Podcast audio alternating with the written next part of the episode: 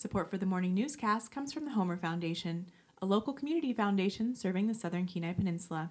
Through the Homer Foundation, your gift into a permanent endowment can strengthen our community for years to come. Let the Homer Foundation help you build your giving legacy through an end of life bequest. A bequest gift is easy to establish and creates an enduring commitment to what you care about. Call the Homer Foundation at 235 0551 or visit the website at www.homerfoundation.org.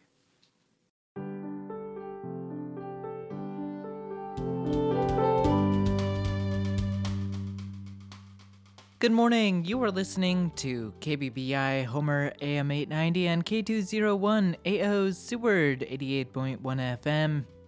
Today is Tuesday, March 7th, and I'm Simon Lopez with this morning's news.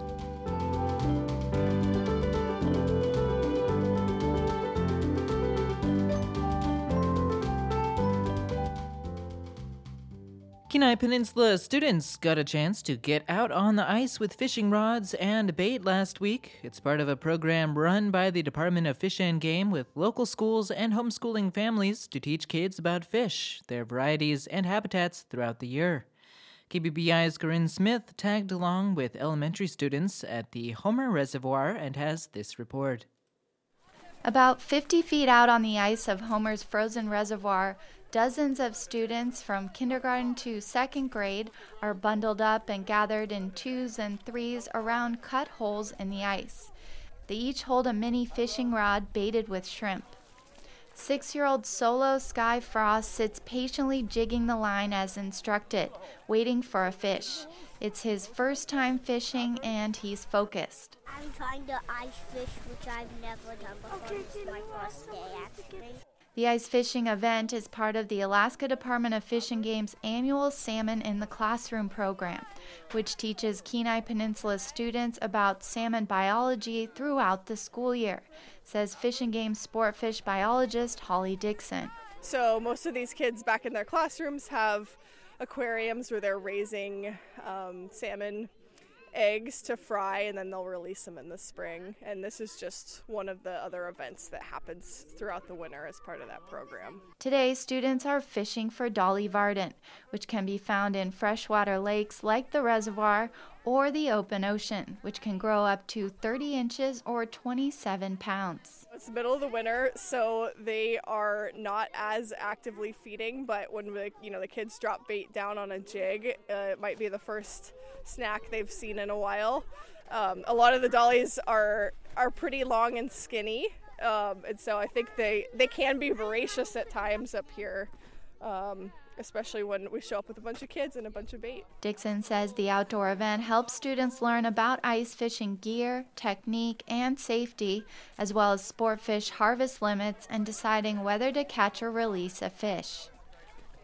After about an hour, there are not a lot of bites, and some students leave their rods secured in the snow to run and check on each other to see who's caught a fish. There's also snacks and hot cocoa to help with the waiting. Aaron Pollock is a kindergarten teacher with Fireweed Academy, a Homer based charter school, one of the classrooms where students are experiencing the life cycle of salmon firsthand. In the fall, we go to the Anchor River for a field trip where we actually cut open salmon and we fertilize the eggs with the milk and then we get to bring the eggs back to our classroom and raise them in a tank. Um, and so we've we have eggs at our classroom that have hatched into fry and the kids are starting to be able to feed them and they record the temperature in the tank every day and um, they're so excited they've each named one of the fish. Pollock says while some students are fishing for the first time others come from commercial fishing families and are very familiar. Regardless the learning experience also connects students to the community. Maybe a third of our families are fishing families whether they're um, gill netters or seiners or whatever part it may be in our community. Um, and then yeah, we have we have maybe at least half who have no idea that this existed as an option. And even the fishing families are didn't know that you can ice fish here in the winter. I didn't know that, and I've been salmon seining for like seven years. So last year was my first year coming to this program, and I was like, "What do you mean there's fish in the reservoir? I love ice fishing. I had no idea." Ryan Lee is a parent volunteer and says his second grader has been out ocean and river fishing quite a bit, but he says it's about having fun outside. That's learning, you know, being in nature, keeping themselves busy, like, you know, just doing active stuff outside. If they catch fish, that's awesome, and that just adds to the excitement to do this again. Um, but you know, like look at these guys over. They're just making a snow fort. Um, you know, it doesn't matter if they're fishing or not, as long as they're warm and moving around and having fun. The Department of Fish and Game says 675 Kenai Peninsula students participated in two days of ice fishing at Sport Lake in Soldotna and at the Homer Reservoir. There's the promise of taking the fish home and cooking it up with families, but today only one dolly was caught and released. Students will have to hope for more bites another day. In Homer, I'm Corinne Smith.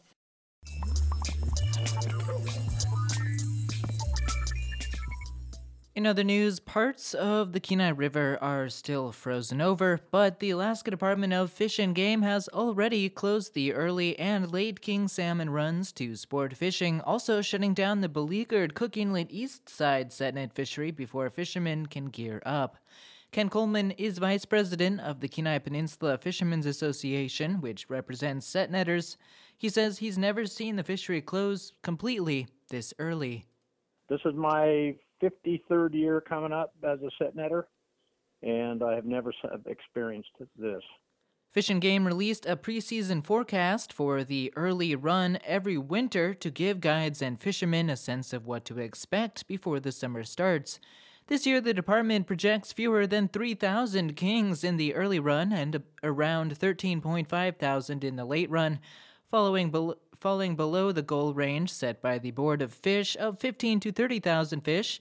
In a pair of emergency orders released on March 2nd, the department said that meant it would close all sport fishing for king salmon in the river. Changes have been worked have been hard on guides who long relied on taking clients on king salmon trips. As counts have continued to decline and closures have become more common, they've pivoted to fishing for sockeye, halibut, and trout. But for set netters whose fishery also closes when the king sport fishery does, there is no plan B. Coleman said Friday his phone had been ringing all day since the orders came out. But they've been asking, is there any way to uh, make a, uh, a change? Is there anything mechanical that we can do uh, set netters, such as uh, fishing less or fishing shallower nets?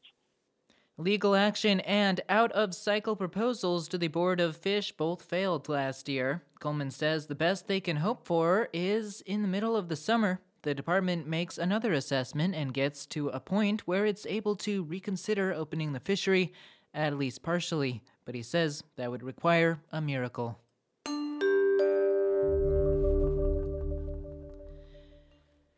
And moving on, a bit of good news. A sled dog who was lost after a highway car accident last week has been found and will be returned to her owner soon. Five year old Donna went missing last Monday. Her owner, Clam Gulch musher Frank Haberman, was driving back from Fur Rondy in Anchorage following an 11th place finish when his trailer came off his truck. The doors opened, letting some of the dog sleds, the sled dogs, loose onto the Sterling Highway near Girdwood. Correction, that is the Seward Highway near Girdwood. One of the dogs ran onto an ice floe in Cook Inlet and was later rescued with help from the Anchorage Fire Department, but Donna ran off toward Girdwood. Two days later, she was spotted on a cabin porch in Indian. Some volunteers put out a live trap to get her back. Haberman said the hard, says the hard part was getting the skittish dog to come close. She would not come close enough for him to grab her, which is her normal behavior. She's um, the kind of dog with a wild animal personality. On Friday, four days after her escape, the volunteers finally lured her into one of the live traps. Now she's staying with one of Haberman's friends in Anchorage. Haberman says he's relieved, and he says all the dogs are doing okay. You couldn't tell anything happened to the dogs. It's just there was no no psychological effects on them. He says the trailer was built by a local maker who agreed to deal with the wreck and the associated costs, but without a way to transport the dogs. He says his race season is over for now. And with that, we wrap up this morning's news for this Tuesday, March 7th. And you are tuned in to KBBI Homer AM 890 and K201AO in Seward on 88.1 FM.